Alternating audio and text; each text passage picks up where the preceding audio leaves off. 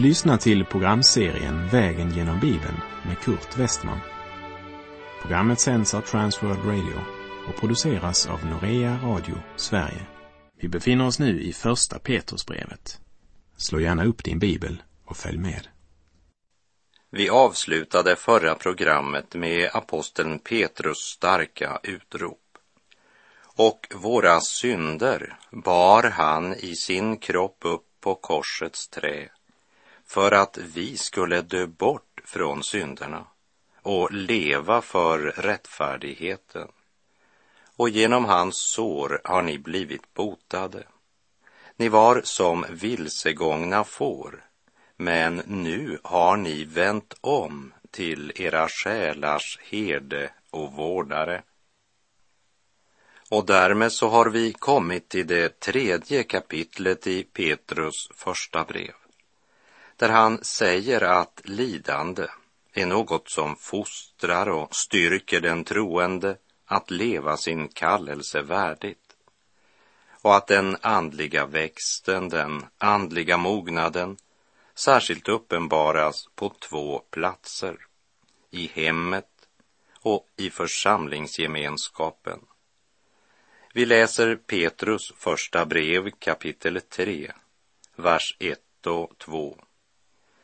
På samma sätt ska ni hustrur underordna er era män, så att den man som inte vill tro ordet kan vinnas utan ord genom sin hustrus liv, när han ser hur gudfruktigt och rent hon lever. Orden om att underordna är väl ett av de bibelord som väckte starkaste protester. Speciellt i en tid då alla talar om sin personliga frigöring och sina rättigheter, medan det talas långt mera lågmält om våra skyldigheter. Paulus talar om samma tema i Efeserbrevets femte kapitel och han inleder med att säga underordna er varandra i Kristi fruktan. Men jag tror också att det är mycket viktigt att vi har klart för oss att det handlar om en bibelsk sanning som verkligen har missbrukats genom århundraden. För orden må aldrig tolkas på ett sätt som bryter mot Jesu anda och hållning. Låt oss komma ihåg att Kristus har aldrig tagit värdigheten eller respekten från någon människa. Han har tagit synden. Han har förlåtit, helat och upprättat. Och det är ytterst viktigt, både för kvinnor och män, att ha det klart för sig när man läser de första verserna i Petrus första brev kapitel 3. Här handlar det om ett råd till en gudfruktig kvinna som har en man som inte är troende. Och Petrus uppmanar kvinnor som lever under sådana förhållanden att låta deras hållningar, sinnelag och liv vara ett vittnesbörd som är mer än ord. Låt er uppfyllas av anden och underordna er varandra i Kristi fruktan, skrev Paulus i Efeserbrevets femte kapitel, där han talade om troende makar. Petrus däremot förmanar en troende kvinna som lever med en man som inte är troende. Men när han ber henne underordna sig så är det inte så som barnet ska underordna sig föräldrarna. Det finns män som verkar tro att det är kvinnans uppgift att lyda honom som en slags tjänare. Och mer än en kvinna har erfarit den förnedrande behandlingen. Men det är inte alls det Petrus säger. Men han påminner henne om hennes kallelse att genom sina ord och handlingar vara ett vittne i Jesu Kristi anda. Äktenskapet ingås på tre olika nivåer eller tre olika plan. Det första är det fysiska och det är viktigt. Det är ju något som också upptar världens barn en hel del. Både i tv och radio och tidningar fokuseras det rätt mycket på sexuella relationer och sexualliv generellt. Och det är underbart att ha en hustru som du kan lägga armarna runt omkring och visa din aktning, omsorg och kärlek. Och mellan två Guds barn som lever i ljuset kan sex bli en mycket underbar, vacker och berikande gåva.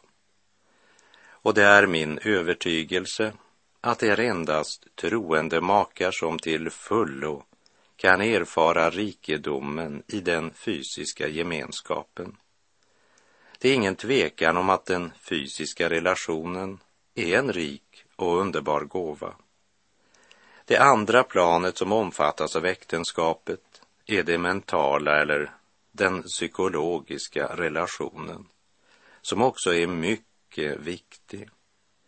Det är underbart när makar trivs tillsammans och tycker om att göra ting tillsammans och har gemensamma intressen. Det tredje området som omfattas av äktenskapet, det är den andliga gemenskapen och som är mycket viktig när två troende ingår äktenskap. När problem, svårigheter, sorger och lidanden kommer så borde en man och en hustru kunna böja sina knän tillsammans i bön till Gud och dela gemenskapen omkring Guds ord i hemmet och i församlingen. Du kan bryta de två andra banden, men en tredubbelt tvinnad tråd brister inte så lätt som det står i Predikaren 4.12. Har du alla dessa tre dimensionerna så har du ett underbart äktenskap. De två första kan slitas sönder, men om det tredje håller kommer också äktenskapet att hålla.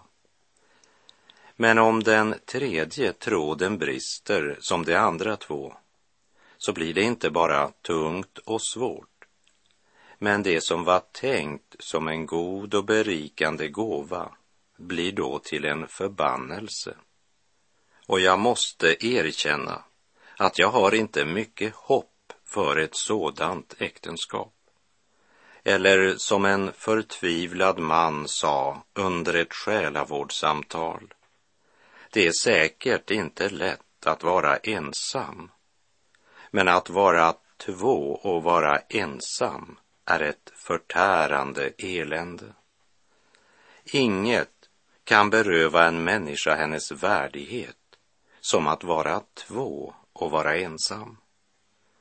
När det inte är någon fysisk gemenskap, inte heller någon mental, social gemenskap och inte heller andlig gemenskap, då har det som skulle varit en berikande gemenskap till inbördes stöd och tröst i livets stormar istället blivit en djup och tärande smärta.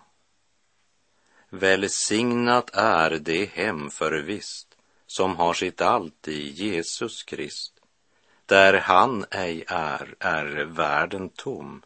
Där han ej bor är fattigdom. Välsignad är den hemmets härd där bönens helga offergärd som rökelse mot höjden går och Herren Gud till bedjan får.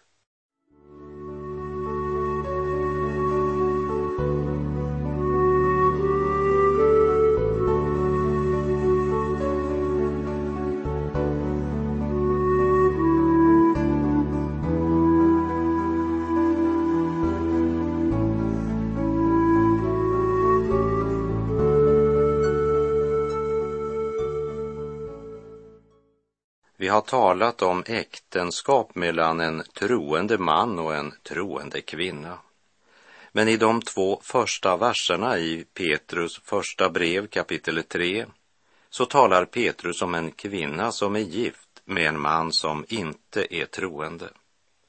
Först av allt vill jag säga, hon skulle aldrig ha gift sig med honom. Om detta var situationen då de gifte sig. Paulus säger i Andra Korinterbrevet 6, vers 14 och 15.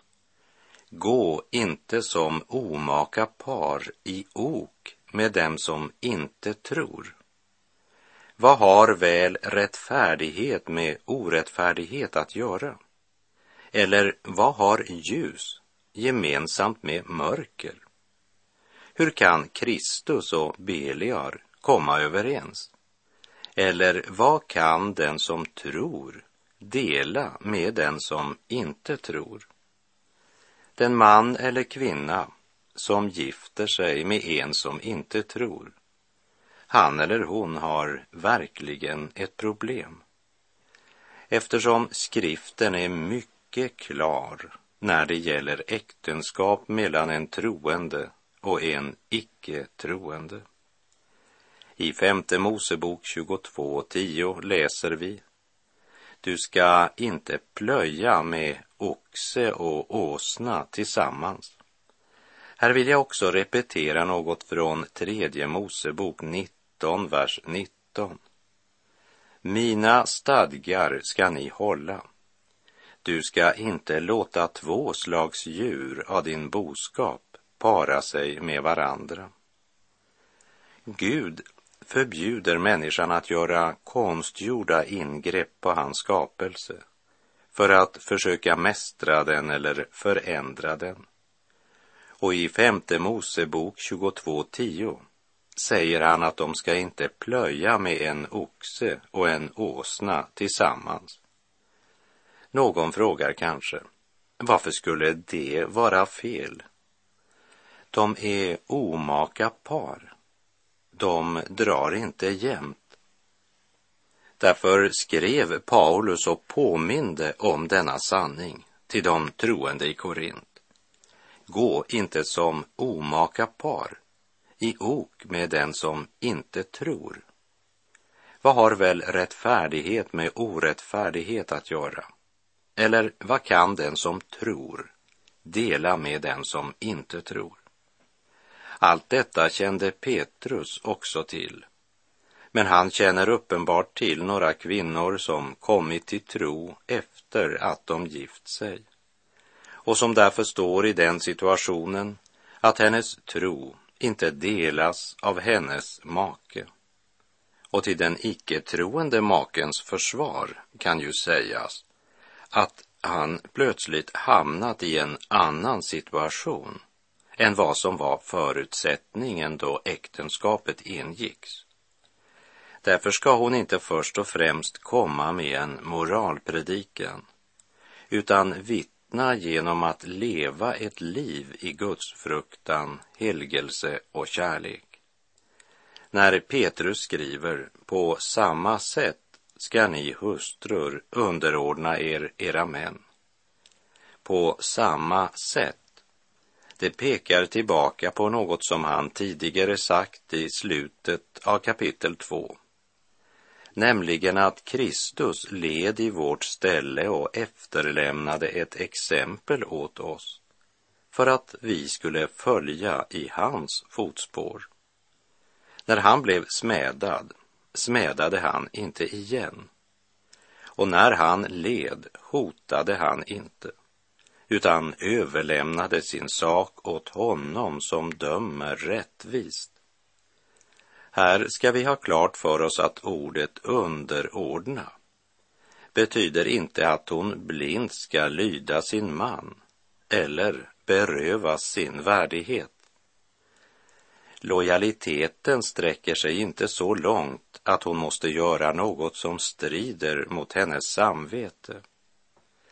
Petrus säger när din man märker hur ditt liv förvandlats och att du önskar leva ett rent liv till Herrens ära och inte längre söker din tillfredsställelse i världen, så blir det ditt vittnesbörd för din man. Men handlingarna och hållningarna är viktigare än dina ord. Vi läser Petrus första brev kapitel 3, vers 3. Er prydnad ska inte vara något yttre, konstfulla håruppsättningar, påhängda guldsmycken eller fina kläder. Det är inte ett förbud mot att klä sig vackert eller mot att hålla sig fräsch.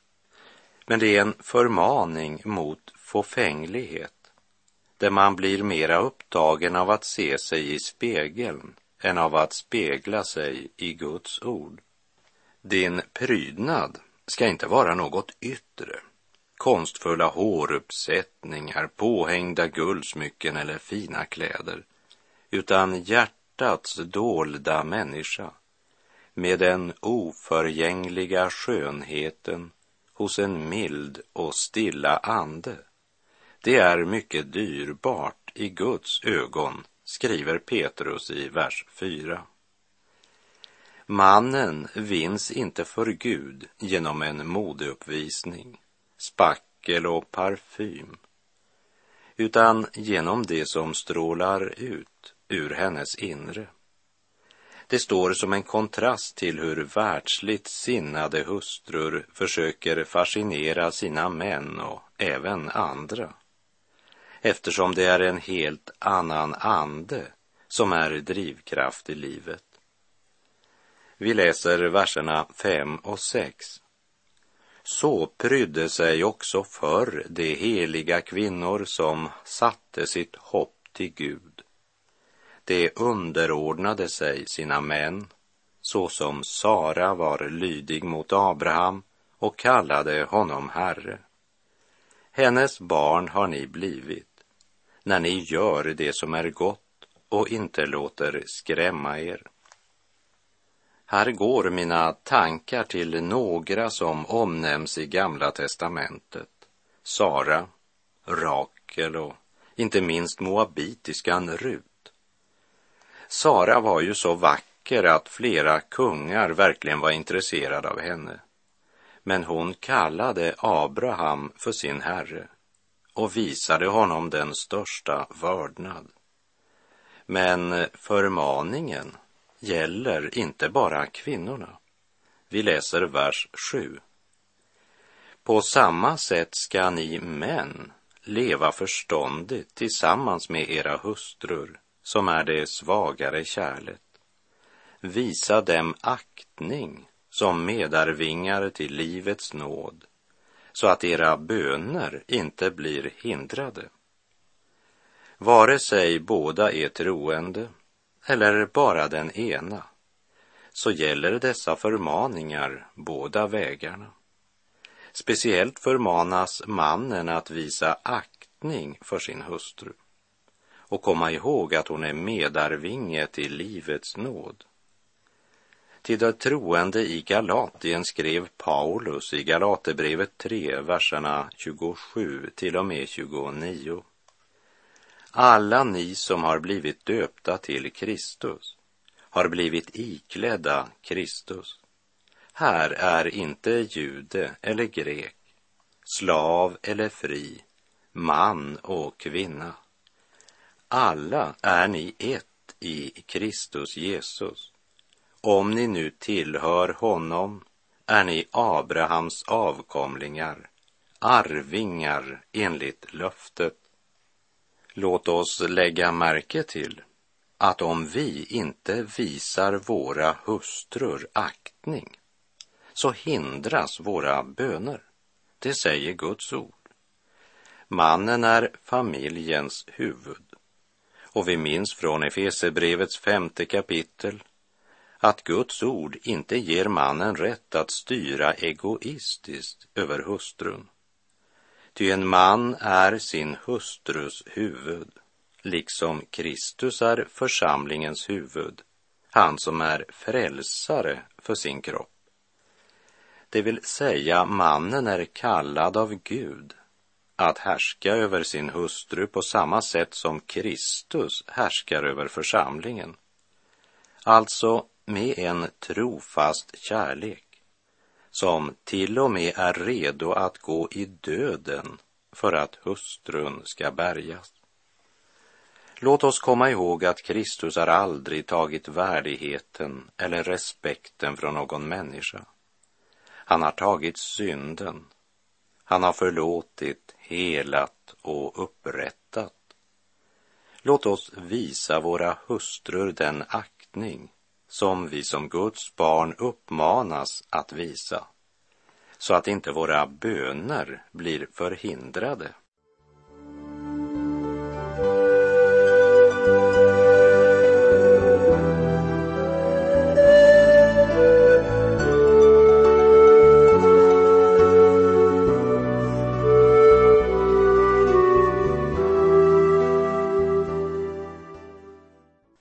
Både Paulus och Petrus påminner både mannen och kvinnan om deras skyldigheter. Och efter att Petrus uppmanat mannen att visa sin hustru aktning säger han till båda i vers 8. Till sist var alla ett i själ och sinne. Visa medkänsla, älska bröderna, var barmhärtiga och ödmjuka. Det är Guds fruktan i praktiken. Ty Guds rike består inte i ord utan i kraft. Och kraften visar sig i vardagslivets olika situationer och våra hållningar. Och i Första Korinthierbrevets andra kapitel, vers 12, så säger Paulus att vi har inte fått världens ande, utan den ande som är från Gud, för att vi ska veta vad vi har fått av Gud. Petrus säger, var alla ett i själ och sinne. Visa medkänsla, älska bröderna, var barmhärtiga och ödmjuka. Löna inte ont med ont eller skymf med skymf. Tvärtom ska ni välsigna eftersom ni är kallade att ärva välsignelse.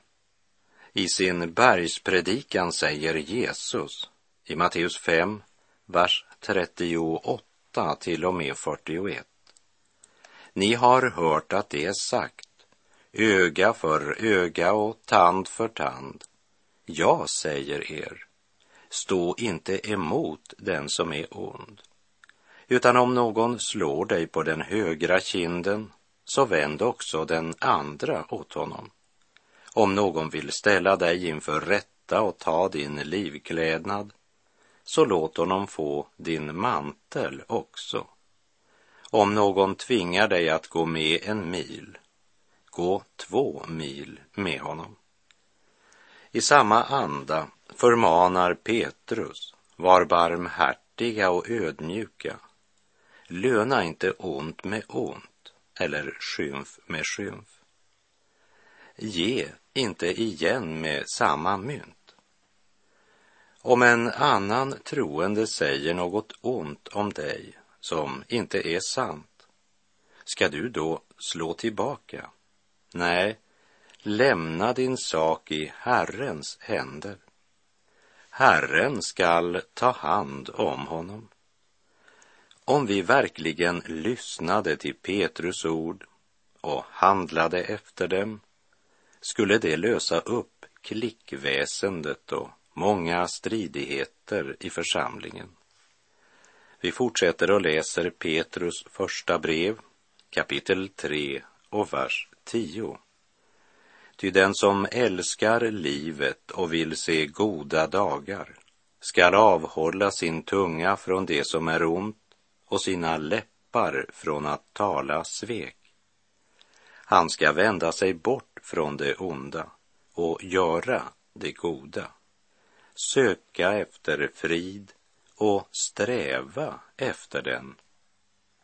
Här ska vi lägga märke till det ansvar vi har när det gäller dessa saker i våra liv. Tanken att säga något ont kan dyka upp i våra tankar. Men då ska vi avhålla vår tunga från att uttala dessa onda tankar som är präglade av svek. Du måste konkret vända dig bort från det onda och så göra det goda. När det gäller frid i våra hjärtan så kommer den genom tron i kraft av Kristi försoning. Men för oss som fått del i denna frid i kraft av Jesu Kristi försoningsdöd och uppståndelse kommer också förmaningen att söka frid med våra medmänniskor. Det är inte gärningslära när det står och sträva efter den. Det har att göra med daglig övning och fostran. Det kommer inte av sig själv. Vår gamla natur ger inte upp så lätt. Ty den som älskar livet och vill se goda dagar skall avhålla sin tunga från det som är ont och sina läppar från att tala svek. Han ska vända sig bort från det onda och göra det goda, söka efter frid och sträva efter den. Ett Guds barn sitter inte på en stol och rullar tummarna. Guds fruktan och helgelse består inte i en fromhet där man ingenting gör och bara låter tiden gå.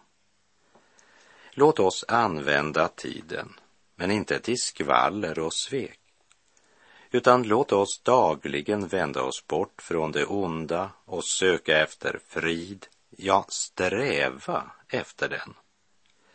Kärleken är Kristuslivets kännetecken framför något annat.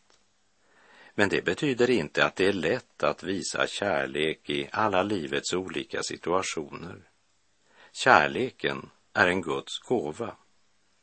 En av kärlekens viktiga beståndsdelar är att tjäna självuppoffrande utan hänsyn till egen status men endast till andras välfärd. Efter programmets slut kan du slå upp Johannes evangeliets trettonde kapitel och läsa om mästaren som tvättar lärjungarnas fötter och sedan meditera en stund över Kristi sinnelag. Och med det så är vår tid ute för den här gången. Vill du se goda dagar skall du avhålla din tunga från det som är ont och dina läppar från att tala svek. Vänd dig bort från det onda och gör det goda. Sök efter frid och sträva efter den. Herren vare med dig. Må hans välsignelse vila över dig. Gud är god.